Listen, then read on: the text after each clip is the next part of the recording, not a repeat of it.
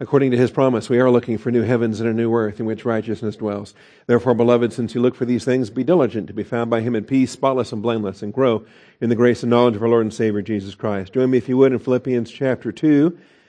We are uh, ready, almost ready, almost ready to uh, move on to verses 12 and following to the third portion of this chapter, but we uh, still have uh, a couple of final details to tie together uh, 3 through 11. And so I'm going to do that this morning, and if we can get it all wrapped up this morning, then Wednesday night we'll begin our next, uh, our next session, uh, section of the chapter. I'm eager to get to uh, uh, 12 and following because we have the work out your salvation with fear and trembling that uh, is powerful. it's abused in some places, so we want to make sure we're solid on it. Also, it's God who's at work in you, both to will and to work for His good pleasure. That's a powerful verse, and it's going to go well for us uh, to connect this as well with our Hebrew study because we have to learn how to rest. And uh, we have to learn how to rest in Hebrews and we have to learn who's really doing the work.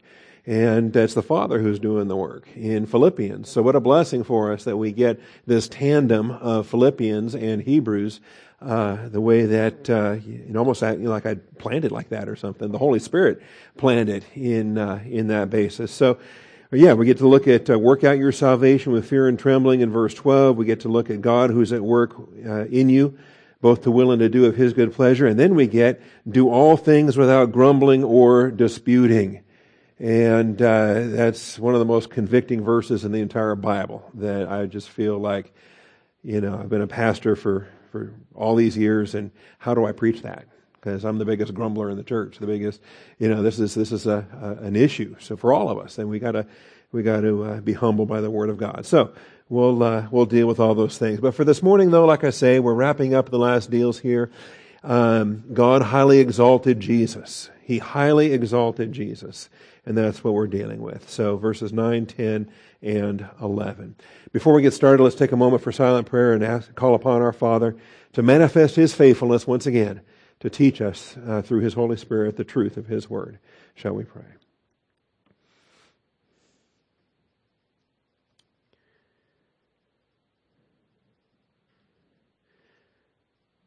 Most gracious Heavenly Father, we thank you for the truth of your word and we call upon your faithfulness this morning. Father, uh, asking for you to be powerful, asking for you to provide. Father, to be at work. I don't know if uh, it's a migraine coming on or what it is, but Father, uh, keep my mind clear. Give uh, my memory the capacity to teach your truth. And uh, Father, provide for the hearers as well to sit with an undivided, uh, undistracted concentration. And Father, uh, open the eyes of our understanding. Bless us and bless us abundantly. We thank you, Father, and we praise you in Jesus Christ's name. Amen. All right. Uh, so at the point where we are, we are looking at point E and point F. And uh, I think um, as we've been outlining this with the kenosis hymn, you understand that? That's uh, main point six in this outline, the kenosis hymn. That's the, the text that we're looking at here that deals with Jesus Christ, who emptied himself and he humbled himself. He did those two things. He emptied himself when he, when the word became flesh, when he was incarnate, when he walked this earth, but then he humbled himself when he went to the cross. And that's the issue. That he humbled himself uh, by becoming obedient to the point of death, even death on a cross. And so we have those two activities that our Savior did. We then follow that up with two activities that our Father did. All right, and the same, all within the parameters of this same hymn, this same song, we have two things the Father did. And so in verse 9, we have, for this reason also, God highly exalted him. That's the first thing the Father did. And then secondly, and bestowed on him the name which is above every name. And so this then takes us into things that Jesus has now received positionally, seated at the right hand of the Father, but he's not yet received them experientially. We don't yet see all things subjected to Christ. We still live in an age of angelic conflict. We still have the enemies that are yet to be uh, under his feet. And so, uh, two things Jesus did, two things the Son did. We have subpoints under point uh, six here, including uh, subpoint E, where Jesus Christ humbled himself, and we went through the uh, the issues there. And then subpoint F, Now we're starting to look at what the Father has done. So under F, the Father exalted Jesus, and under G, um, we talk about uh, the ultimate glory, and that's what we're looking at here. So, God the Father exalted Jesus Christ, and grace bestowed upon him the name which is above every name. When he bestowed that name, the verb for bestowing that name is charizomai, alright? It's charizomai. It's charis omai, charizomai. So when you think charis for grace, when you think charizomai for grace giving, sometimes uh, charizomai is translated with forgiveness. Sometimes charizomai is translated with uh, bestowing. There's different ways uh, to grant to grant freely, to freely give. There's different ways that charizomai can be rendered. Sometimes maybe it's just a, a good concept for us to think, uh, to use the phrase, uh, he graced him out. okay? You ever been graced out? That was the verb charizomai. And if you ever grace somebody out, that's called charizomai. Okay? And it might, might have a forgiveness aspect or it might just have a, a free blessing uh, aspect where just out of nowhere you want to be a grace blessing and, and you surprise somebody with something.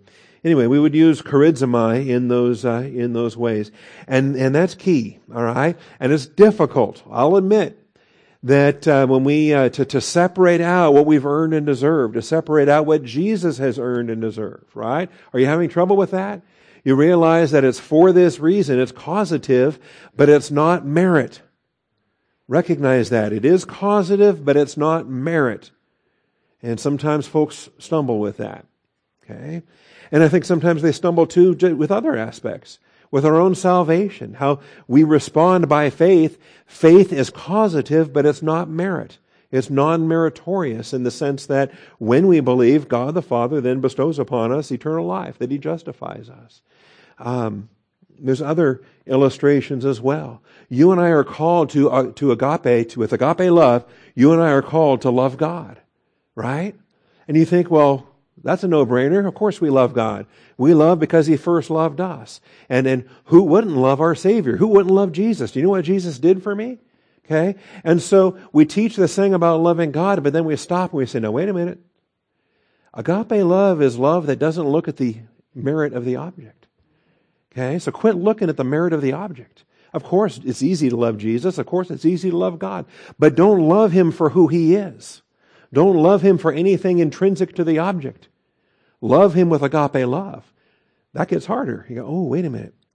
I have to love from my own integrity, from my own character, from my own perspective, totally separated from what he has earned and deserved. Okay? So that becomes an exercise too, in terms of agape love. Well, here's an exercise in terms of grace. And let me tell you, if you if you struggle with this, pray hard that God will get you through it because um, I think the consequences are severe. If we allow even the smallest a bit of what we've earned and deserved to creep into our uh, perspective on grace, then we've destroyed grace.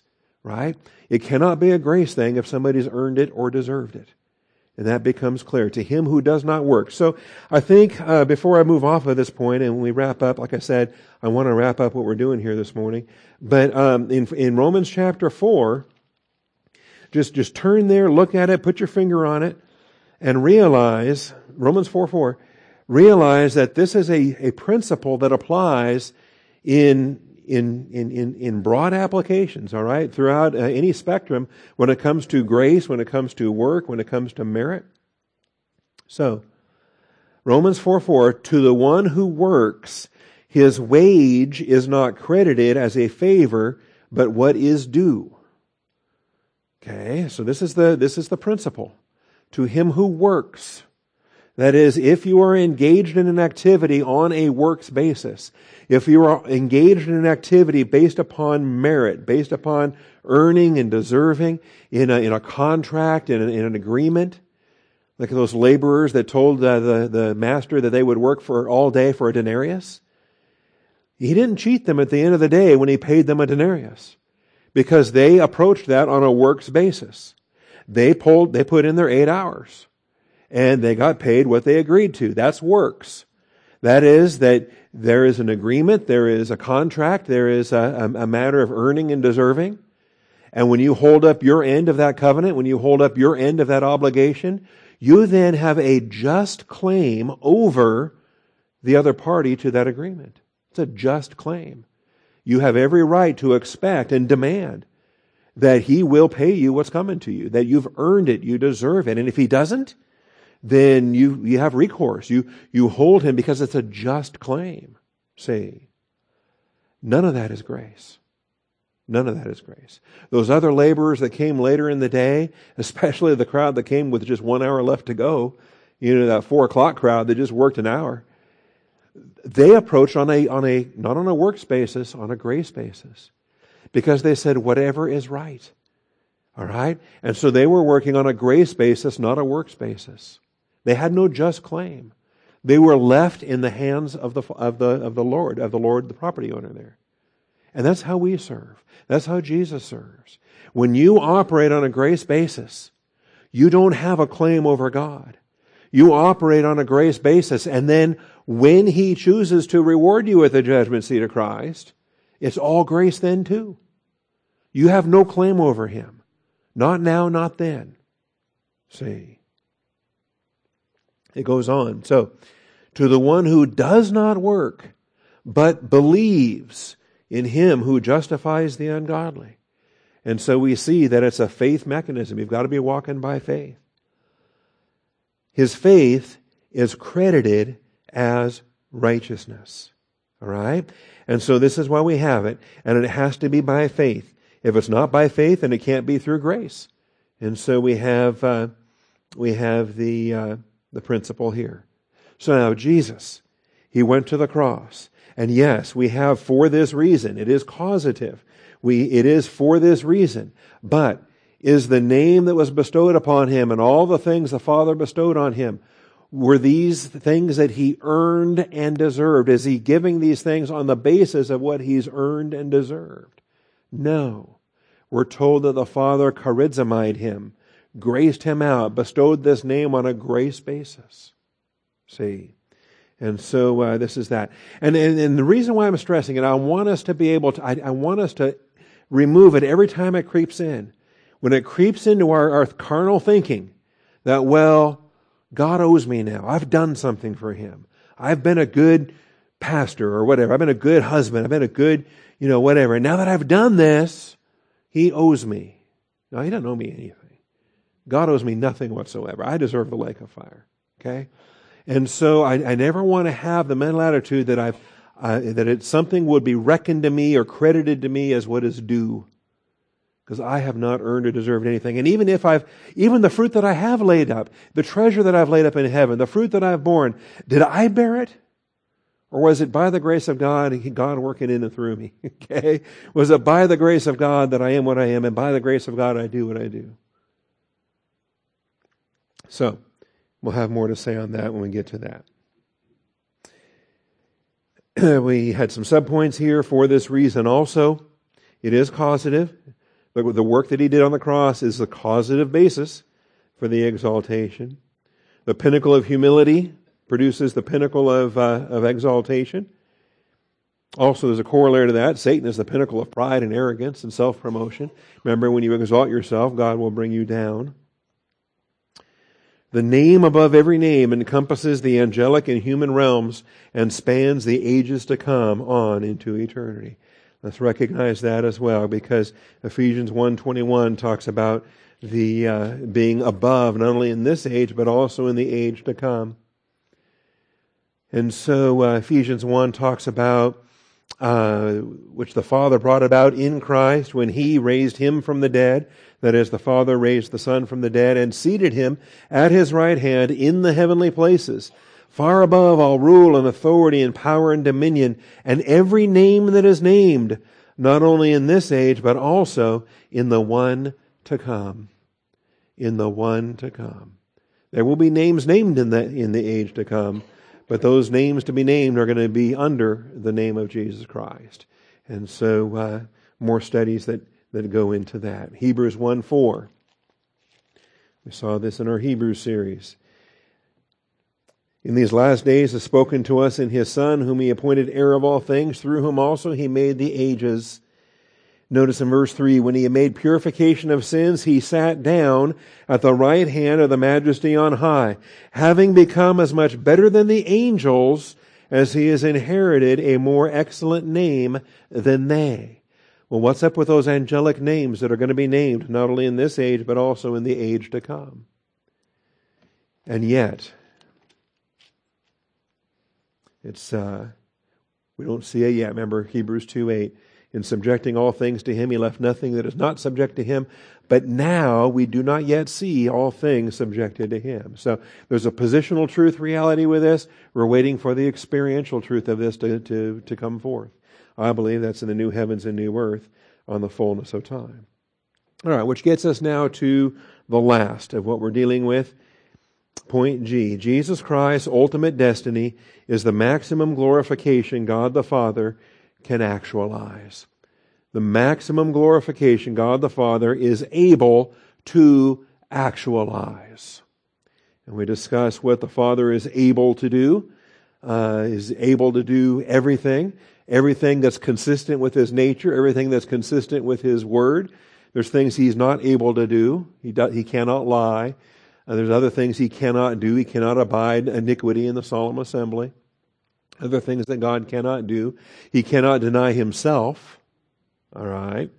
And so uh, when we consider the ultimate glory for Jesus Christ, this is, uh, this is what we deal with here. Verses 10 and 11.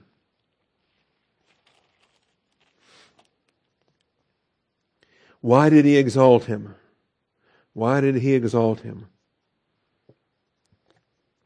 Well, we have a so that. We have a purpose clause here in verse 10. So that at the name of Jesus, that is, when that name is named, the naming of a name that's kind of fun. When we talk about that, when is it invoked? When is it called? When is it um, uh, displayed on this basis? At the name of Jesus, every knee will bow of those who are in heaven and on earth and under the earth. This is uh, the fundamental definition of everything uh, as it applies to uh, Philippians, right? When we talk about everything that exists, we, we span dimensions. We have, uh, as if uh, this universe wasn't big enough, this physical universe, there's dimensions beyond this physical universe. There's, of course, the heavenly dimension, and then there's the uh, dimension of the, uh, of the, of the unbeliever, the, the fire that has been prepared for the devil and his angels, and uh, the different compartments there. So there's in heaven, on the earth, and under the earth. And you can think of it as a threefold division. Typically, heaven is, is rendered as being up, as being higher than the earth, and hell is usually envisioned as being down. Okay, and those are just terms of convenience that help us. Uh, it's like using terms like before and after when you span eternity or outside of time. So terms like before and after are somewhat uh, interesting. Uh, likewise, with these dimensions, up and down are somewhat interesting when it comes to uh, multidimensional space as far as that goes. All right. In any event, we're looking at it here. So these are the ones that confess. These are the ones that confess. And that includes, of course, us. We gladly confess. I'm going to be thrilled to confess. You know, whenever that, that day comes and they announce the name of Jesus Christ, I'm going to be confessing as loud as, as I can with resurrected vocal cords and resurrected lung capacity, and I'll be shouting that name, right? Uh, the, and I expect you will also, and the elect angels and, and so forth. The body of the redeemed will do so gladly. What about the body of the unredeemed? What about the unbeliever? What about the Satan? What about the fallen angels? Okay. Because it says every. And it includes the dimension of under the earth, where no, no believer goes, right? Except Jesus. He went and uh, proclaimed uh, what he proclaimed there in the lowermost parts of the earth. You and I don't go there most of the, the inhabitants there, they're going to be resurrected to stand at the great white throne judgment. And uh, they too will confess that Jesus Christ is Lord. They too will bend the knee. And it's kind of curious. Pastor Cliff and I were talking about this. The um, how is this going to happen? Are they going to be forced? Will, will the hand of God push them down to their knee, um, as it will?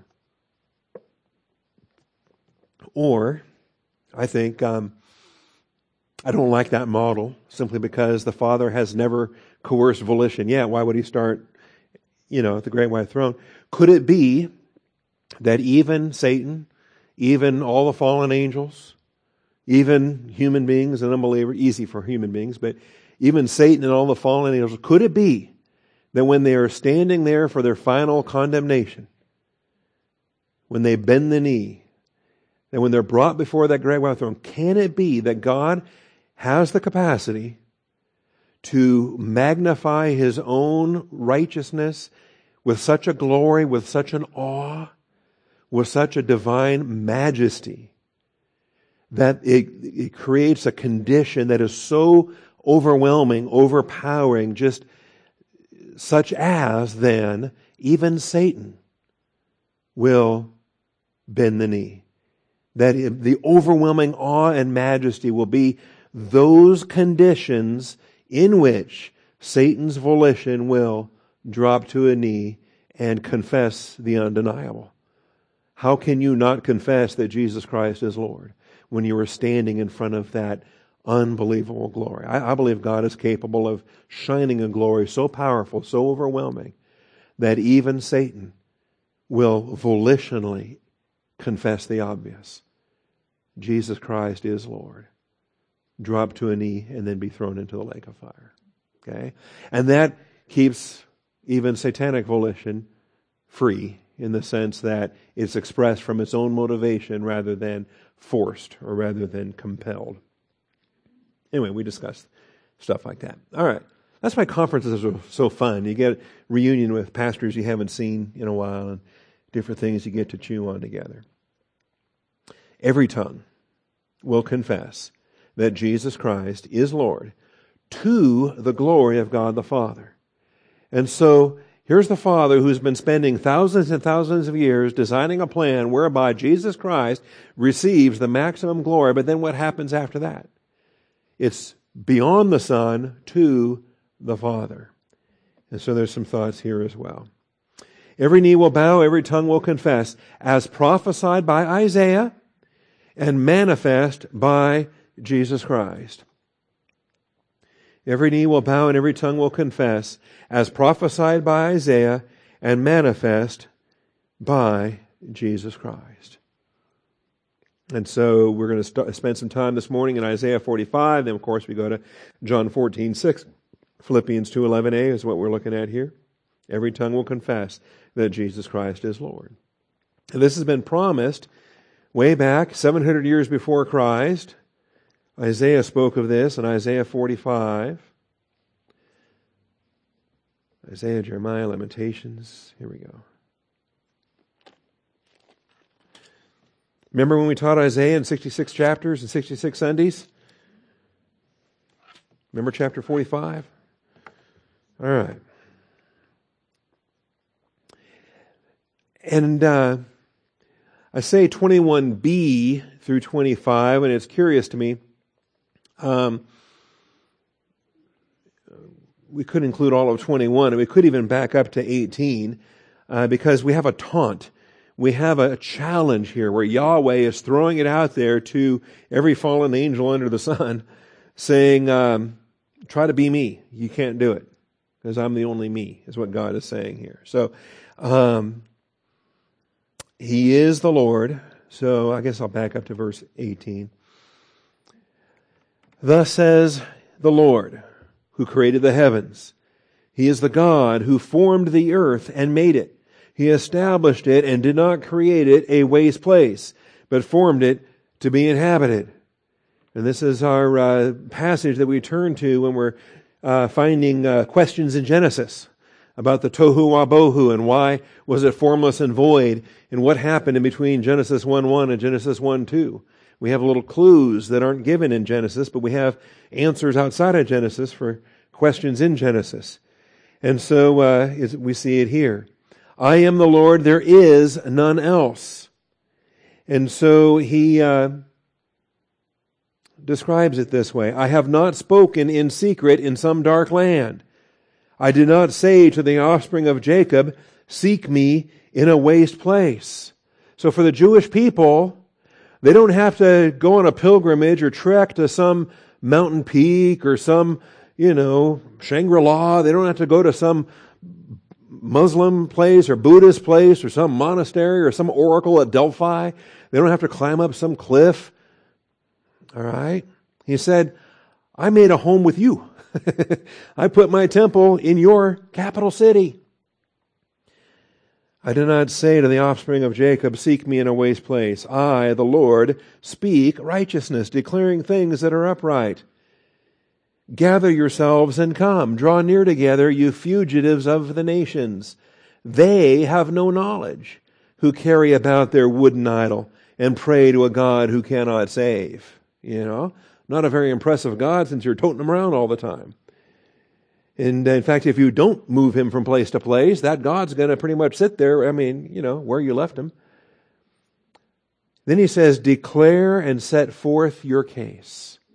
It's a challenge, it's a taunt to those idols, to those fallen angels posing as gods. Indeed, let them consult together. I'll let you make this a group project, right? When the teacher feels sorry for you and makes it open book, and when the teacher really feels sorry for you and lets it be kind of a group collaborative thing, Here's God taunting these fallen angels. And even if they compare their notes and come together, they can't do it. Who has announced this from of old? Who has long since declared it? Is it not I, the Lord? There is no other God besides me, a righteous God and a Savior. There is none except me. Now notice, this is the source of righteousness, the source of strength, the source of justification, the source of glory. They all belong to Him. But He is then, through the Son, going to make them available for us. Something that no idol can do. Turn to me and be saved, all the ends of the earth. Turn to me. In other words, you got to turn away from those idols, you've got to turn to me. That's the only provision. And be saved. For I am God and there is no other. I have sworn by myself. The word, so what else can he swear by? Right? I mean, when you're God, you put your hand on a Bible and say, So help me God. Okay, what do you say? He is God. And he can't lie. But he does take an oath and he does swear by his own name, by his own self the word has gone forth from my mouth in righteousness. Now, if we were Old Testament believers and didn't know anything about the New Testament, didn't know anything about Jesus, didn't know anything about, um, you know, just, we know who the Word is. Okay? The Word became flesh and dwelt among us. It's a marvelous uh, expression here between the Father and the Son. We don't get a lot of that in the Old Testament because um, the church is a mystery and there's much that's not revealed until the word becomes flesh. If, if we're just reading this on an Old Testament basis, then we would just think it's his spoken word, it's his prophetic utterance, it's his, his oath, his covenant, his promise. It's this uh, oath that he's taking here, swearing by his own name. But so he swears by his own name, his word has gone forth. That's his verbal statement here in Isaiah, but it's also his begotten son in the Gospels. Does that make sense? All right. So my the word has gone forth from my mouth in righteousness and will not turn back. That to me every knee will bow, every tongue will swear allegiance. And so, are these knees going to bow to Jesus Christ or are these knees going to bow to the Father? Who is saying to me? Is it Jesus or is it the Father? Okay. Well, it's both, fundamentally, because I and the Father are one. Because when Yahweh speaks, oftentimes it's, it's a blend, it's a combination, it's both the Father and the Son. If it's the Father speaking and the Son who goes forth and does it, they're both doing it. So Jesus Christ goes forth. Every knee will bow to Jesus Christ. Every tongue will swear allegiance to Jesus Christ. But guess what? It's ultimately to the glory of the Father. Right? And so we, uh, we get to see how both get fulfilled, where in the case of Jesus Christ is fulfilled in the, in the thousand generations on the new heavens and the new earth. And then what does Jesus do? He delivers the kingdom to the Father that God may be all in all. So, it's a fun uh, thing to consider here. Uh, where am I? I stopped at verse 23. So, uh, to me, every knee will bow, every tongue will swear allegiance. They will say of me, only in the Lord are righteousness and strength. If that's, this is that confession, the confession of godliness, the confession that is only in the Lord, are righteousness and strength.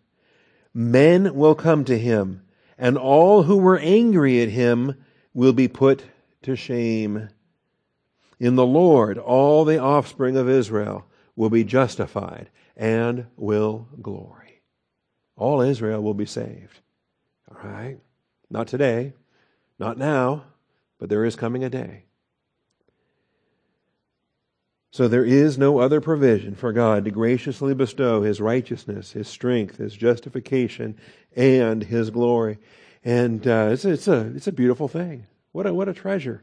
And then Jesus comes along, and He's the expression of this. He is the Word made flesh. He is the Word that's gone forth that will not return void. It will accomplish what the Father designed it for. He is the Word that's gone forth. And so we have uh, applications here. I think John 14, 6.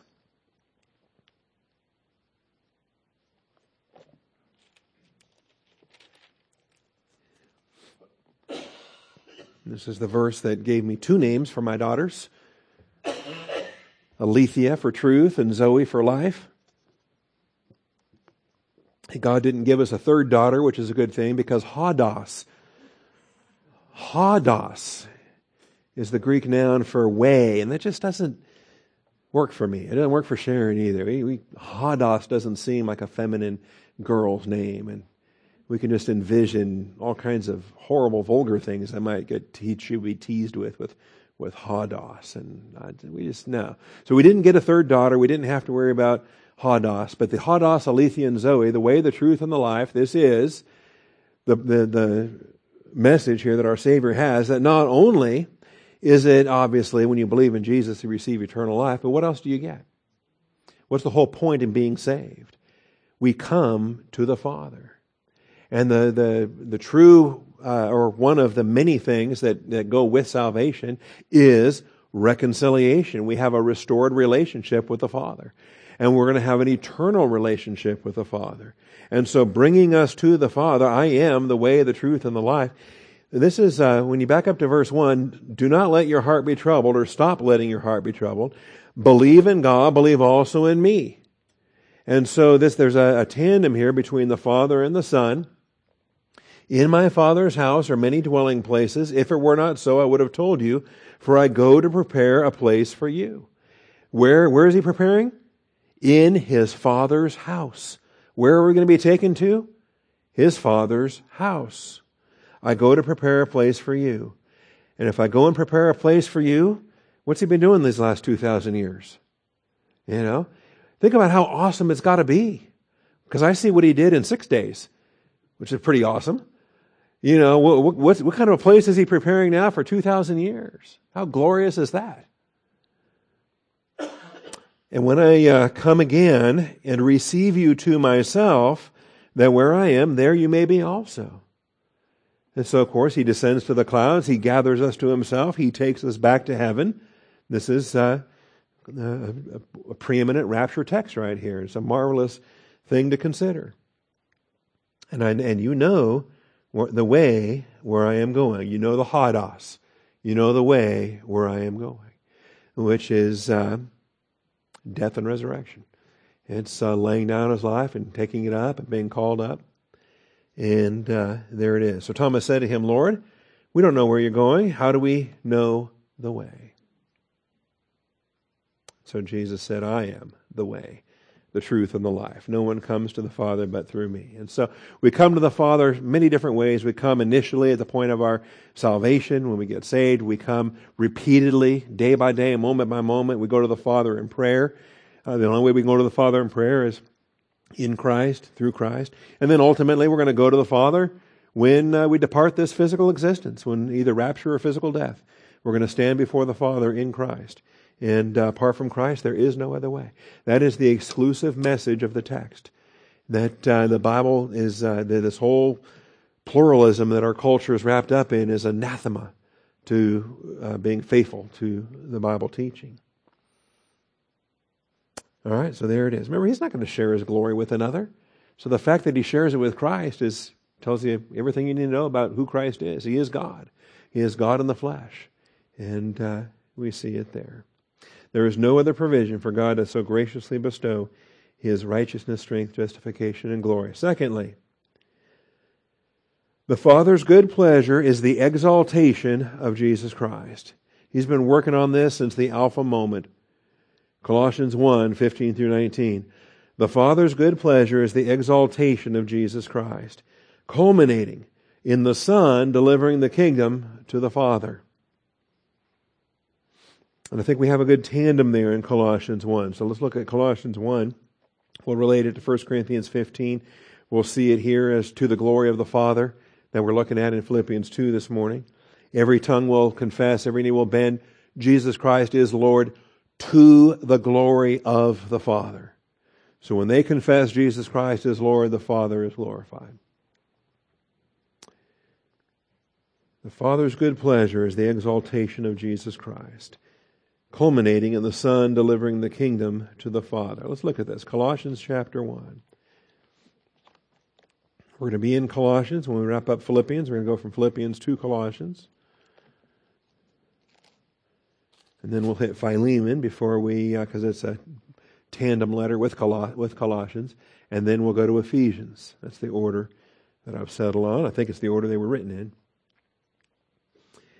in. Um, so Colossians 1. When we see, again, I think it's a hymn. Uh, most uh, commentators view this as a hymn uh, looking at the uh, poetic nature of the language here. Even uh, prior to verse 15, when you look at um, verse 13, he who, and then he who. But um, the he who in verse 13 is the Father, the he who in verse 15 is the Son. Uh, he who rescued us from the domain of darkness and transferred us to the kingdom of his beloved sons. This is what the Father did transferring us from Satan's dominion to Christ's dominion at the moment of our salvation, in whom we have redemption, the forgiveness of sins. Now, to celebrate our son, our Savior, He who, the Son, is in the image, or is, I'm sorry, not in, but the image of the invisible God. And so the Father is invisible, but the Son became visible. The Son imaged him. The Son represented him. The Son, uh, according to Hebrews, is the the uh, the emanation of His glory, the, uh, the, the you know the, the light that exists and then goes forth. That's the Son, the image of the invisible God, the firstborn of all creation. That's a title of preeminence. I believe it's, I also take it literally that in his humanity nothing else was birthed before the human nature of Jesus Christ was birthed. Proverbs chapter 8. He is the firstborn of all creation. For by him all things were created. The firstborn, the only begotten Son. It was the God man in hypostatic union that created everything else. Everything that came after. Both in the heavens and on earth visible and invisible, whether thrones or dominions or rulers or authorities. And so we have a, a, powerful text here that's really stressing the invisible side of things, stressing the invisible, stressing the heavenly, stressing the angelic, which you don't get in Genesis. You know, you read Genesis and it says, In the beginning, God created the heavens and the earth. And then the whole rest of the chapter on in chapter 2, all of that is earthly. Day 1, day 2, day 3, day 4, all of that you got plants, you got animals, you got birds, you got fish, you got humans. Just read through the, the day-by-day account. Do you ever see any uh, rulers and authorities, principalities and powers? No, because they're invisible. That's why you don't see them. All right? That's part of our ongoing questions in Genesis. I'm going to start an international organization, and you know, a multi-million dollar international organization called Questions in Genesis. All right. And so, heaven and earth are mentioned in Genesis, but everything that follows is all visible and earthly. Heaven and earth are mentioned here in Colossians, but everything that follows is heavenly and invisible in the angelic realm. And so, uh, by him, all things were created, both in the heavens and on the earth, visible and invisible, and then a listing of all invisible angelic items, whether thrones or dominions or rulers or authorities All things have been created through him. And then notice what are those final three words there? And for him. Everything that exists is for Jesus Christ. He made it, He created it in the Father's will, through Him, meaning it wasn't His idea, it's not His plan. It's the Father's plan. The Father designed it, the Father uh, ordered it. The Father commissioned the Son to, to, to get her done. And the Son did it. All right? The Son did it. All things have been created through Him by the design and the will of God the Father through the agency of Jesus Christ, the God man, created these things, and everything he created was for him. For him, for Jesus. The Father's good pleasure is the exaltation of Jesus Christ. He is before all things. That is, he takes precedence before positionally, temporally, in all in every way. He comes first. He is before all things. He's the number one priority of God the Father. And that's that's a, I believe that's a literal temporal time thing. He, he preceded in time everything else. The love that the Father had for the Son and the, the birthing of the human nature for the Son. So, so in time, in sequence, he was before everything else. But also in, in preeminence, he comes before everything else. He comes first. In the Father's plan, He comes first. In the Father's mind, He comes first. Okay? And in Him, all things, or by Him, all things hold together. He created this universe and He sustains it. He upholds all things by the word of His power, we're told. Uh, again, great, great connections between here and Hebrews. Because he's, He created the ages, in Him all things hold together. You know, all Jesus has to do is give the word and everything explodes. Every molecule in this universe just explodes. Every atom, every subatomic particle, everything. All matter becomes energy at that point. And, uh, and then, right? No more matter. How, have fun until he creates all things new. So is before all things, in him all things hold together. He is also head of the body. Now, he is also. I mean, if we stop the chapter at verse 17, that's pretty comprehensive. I mean, that's, that's everything. How do you add to everything? So, he is before all things. In him, all things hold together. All things, all things. All right. So, God's got a plan that encompasses all things. And all things is centered in Christ. All things is centered in Christ also. Wait a minute. We've already, you had me at infinity, right? You had me at all things. Now we're going beyond. Okay? He is also head of the body, the church. Now this, uh, this has a connection with the all things in Ephesians chapter 1 that Colossians does not develop fully, but we'll just touch on it here. He is also in addition to being head of all things, he is head of the body, the church. He is the beginning, the firstborn from the dead. And so as the Alpha, he was the Alpha in the, in the Alpha moment for the first creation. He's the Alpha for the first life, for the first existence. As we've borne the image of the earthly, we shall also bear the image of the heavenly. And, and there too, Jesus Christ is the Alpha, the firstborn from the dead. The very first resurrection on that Easter Sunday morning, we got Easter coming up, that first, that Sunday, April 5th, 33 AD, when Jesus Christ walked out of that empty grave in resurrected, glorified body. That's the first ever. Okay? Anybody else? Old Testament, there were three in the Old Testament that were restored to physical life. Well, guess what? There was not a resurrected, glorified body. They were restored to physical life and subsequently died again later. Jesus was the first to be resurrected in a glorified body, the firstborn from the dead, so that he himself will come to have first place in everything. For it was the Father's good pleasure for all the fullness, When we get into fullness, we're talking about the bride, we're talking about the ultimate plan of God, which is new heavens and new earth, the fullness to dwell in Him. In Ephesians, we learn that the, the body is the bride, is the fullness, the fullness of Him who fills. Jesus is the filler. You and I are the fullness. To dwell in Him. And through Him, to reconcile all things to Himself. We get that. The cross is reconciling. Having made peace through the blood of His cross. And that's, of course, what brings us to the Father, and not just us Things I say, whether things on earth or things in heaven. There's a heavenly facet that the cross is effective for. Okay? Those rulers and those authorities have to be subjected. Those rulers and those authorities have to be reconciled and brought in. And uh, things that don't happen in the church age because they're still observing, they're still watching, they're still learning. But the new heavens and new earth when they get brought in. Anyway, there's some there's some deep things there. And then as it says, so in verses 15 through 19, we have this exaltation of the Jesus Christ, but then we have the Son delivering the kingdom to the Father.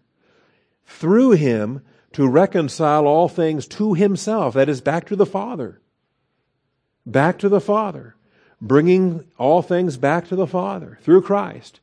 So when every tongue confesses and every knee that bends Jesus Christ is Lord, it's to the glory of the Father. See that? To reconcile all things to himself, having made peace through the blood of his cross, through him, I say, whether things on earth or things in heaven. And so ultimately, the Son is going to deliver the kingdom back to the Father. Let's look at 1 Corinthians 15. 1 Corinthians 15.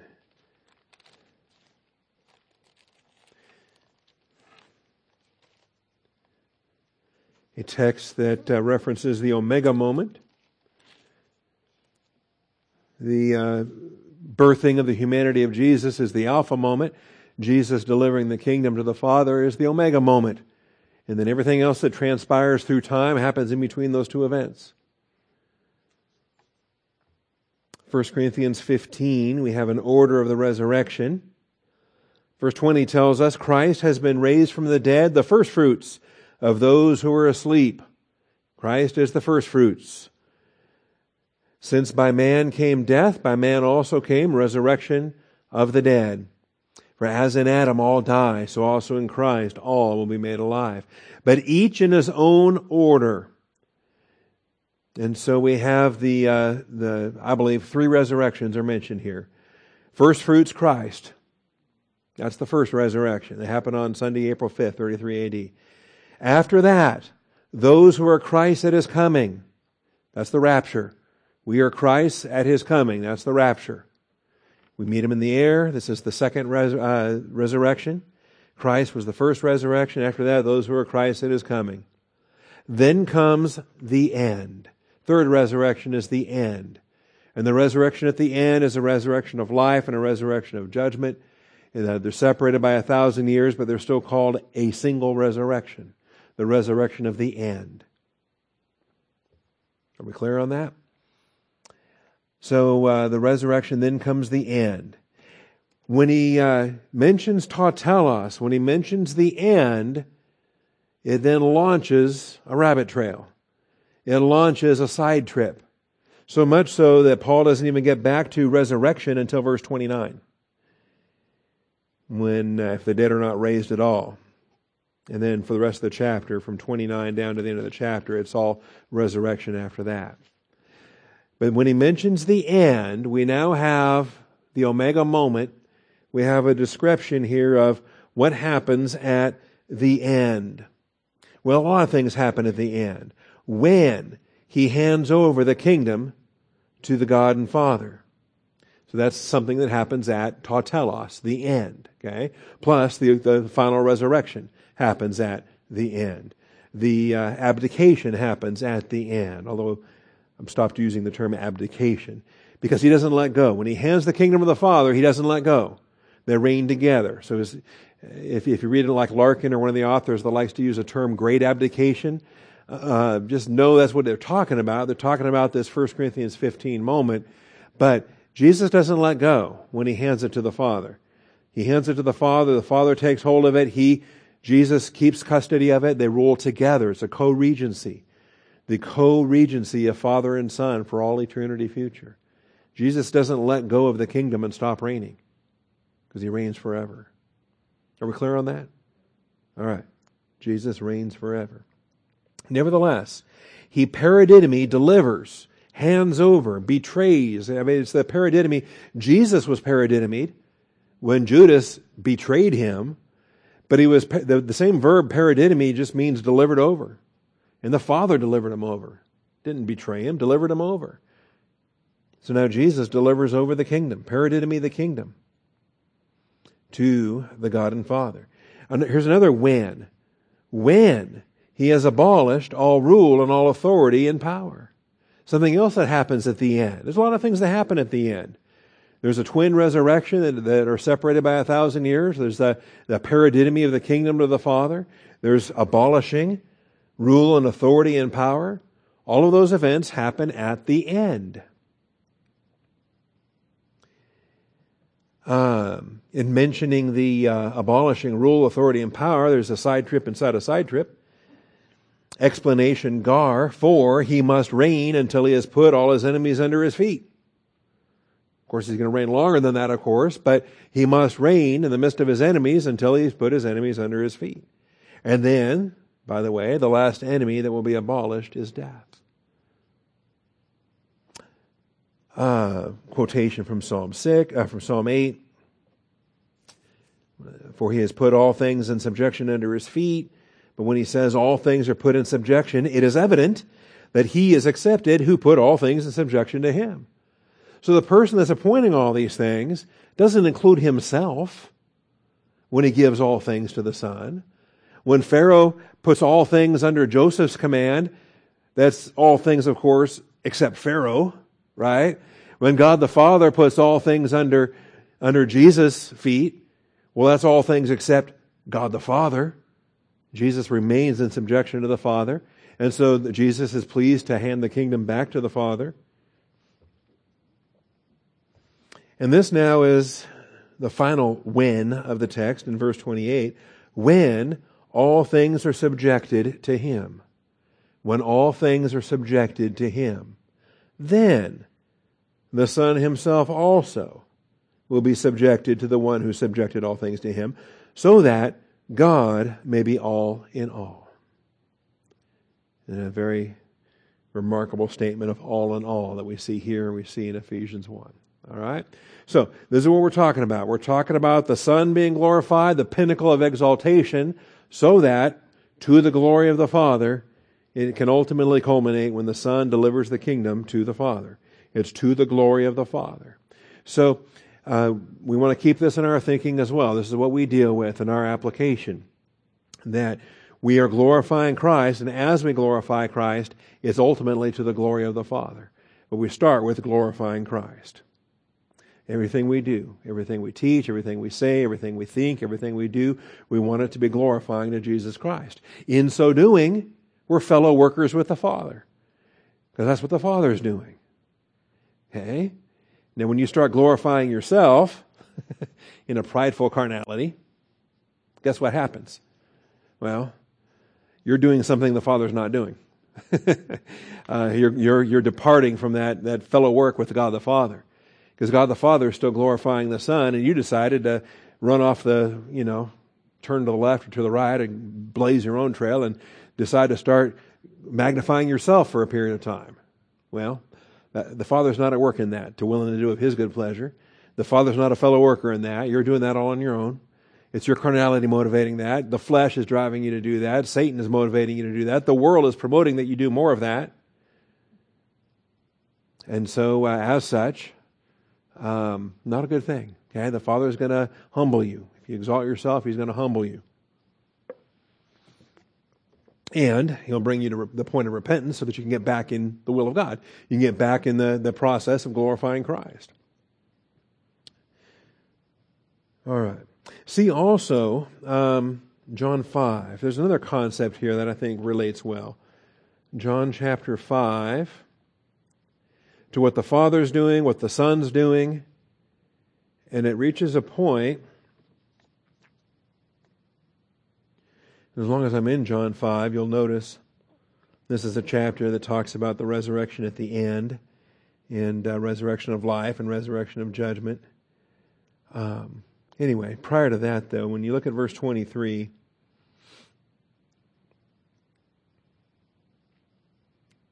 goodness.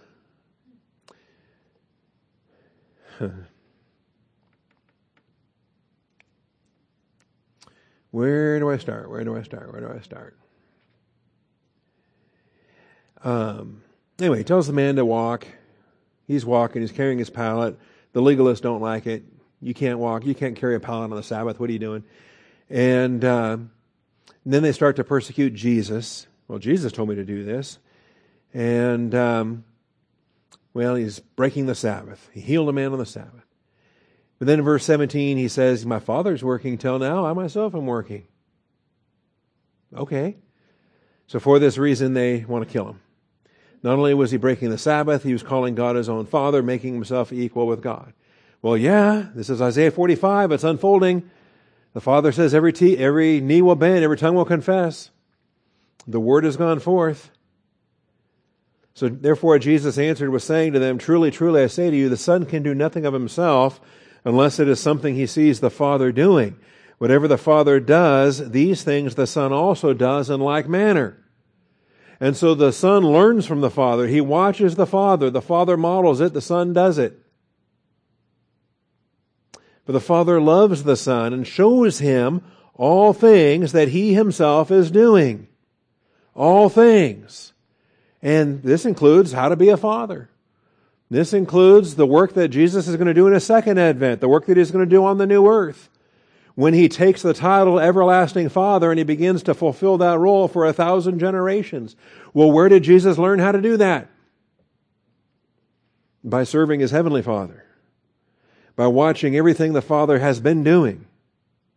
See, up till now, and, and for now, and on through the tribulation and through the millennium, God the Father has done what He's done. He's de- delegated a lot of things to the Holy Spirit. He's delegated a lot of things to the Son. But there's things he hasn't delegated, the Father keeps for himself. The Father still does those things.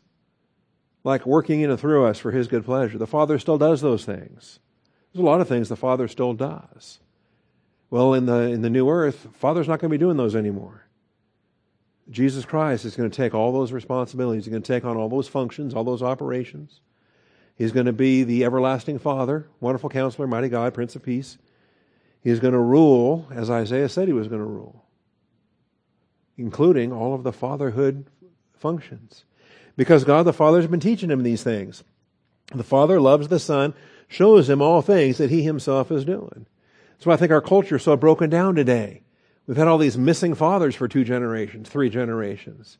And then you get these thugs, these punk kids roaming the streets. They don't have a father. They don't know how to be a father. They know how to make babies and then walk away. And you know, we're the fathers for these guys.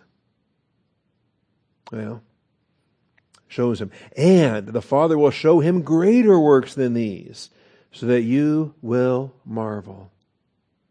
There's going to be a, a block of instruction.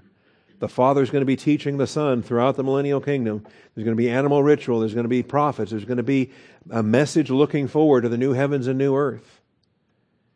And we're going to marvel. For just as the Father raises the dead and gives them life, even so the Son also gives life to whom he wishes. For not even the Father judges anyone. He's given all judgment to the Son, so that, and here we see the same tandem again, all will honor the Son even as they honor the Father. He who does not honor the Son does not honor the Father who sent him. Jesus Christ is Lord to the glory of God the Father. Thank you, Father, for this morning. Thank you for this truth. I pray that you would open our eyes to understand it, to digest it, to apply it. In this day and age, throughout the church age, Father, we're focused on glorifying our Savior. And in so doing, Father, by extension, and then ultimately, we are glorifying you. Thank you, Father, for teaching us. Make it clear that we can live it out. I thank you, Father, and I praise you in Jesus Christ's name. Amen.